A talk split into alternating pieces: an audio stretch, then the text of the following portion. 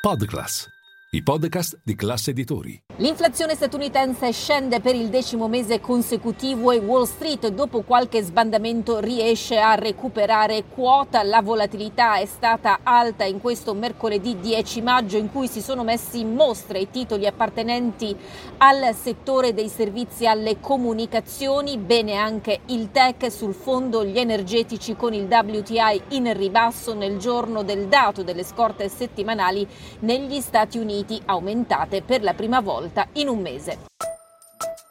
Linea mercati. In anteprima, con la redazione di Class CNBC, le notizie che muovono le borse internazionali.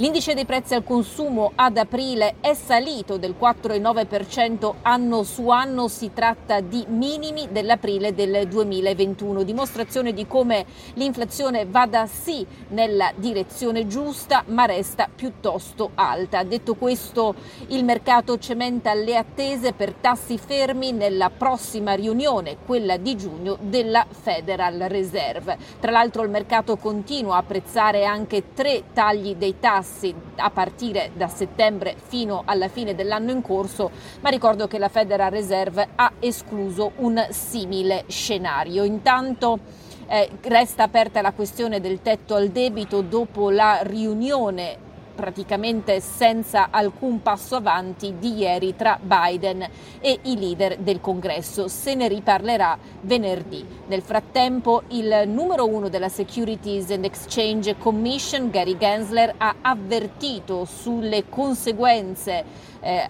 inimmaginabili e probabilmente eh, durature che ci sarebbero su mercati ed economia nel caso ci sia un default. Peraltro il costo per assicurarsi contro il fallimento degli Stati Uniti ha raggiunto un record superato quello per proteggersi da un default eventuale di Grecia, Brasile e Messico. Dal fronte aziendale Google nel giorno della conferenza degli sviluppatori ha dedicato moltissimo tempo all'intelligenza artificiale che di fatto entra a far parte di tutti i suoi prodotti. La vera novità è quella con cui Google va a sfidare Bing di Microsoft perché appunto l'AI arriva in search. Tra le altre novità c'è per esempio una funzione di maps immersive oppure di Gmail che eh, oltre a suggerire delle risposte già prefabbricate alle mail ricevute si prepara anche a comporle sulla base di brevi input che noi possiamo dare.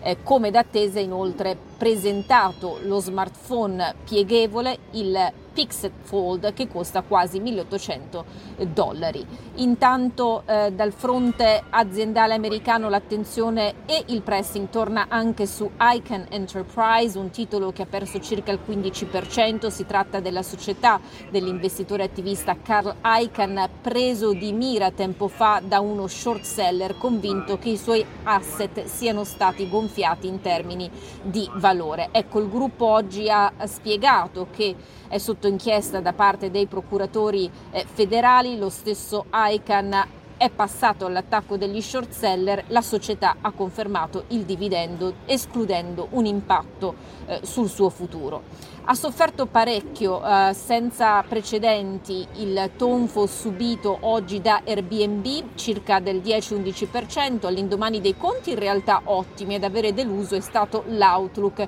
Sostanzialmente i consumatori diventano attenti a come e quanto spendono e dopo 36 anni MTV News chiude i battenti, è una mossa parte eh, delle misure di tagli ai costi adottate da Paramount che peraltro elimina il 25% del suo staff. Questa notte Invece, eh, circa alle 2 in Italia, Donald Trump per la prima volta in 16 anni tornerà sugli schermi di CNN, lo farà nel corso di un town hall, una mossa che per alcuni è stata giudicata eh, pericolosa. Mitt Romney, ex candidato alla presidenza, considera Trump non idoneo alla Casa Bianca.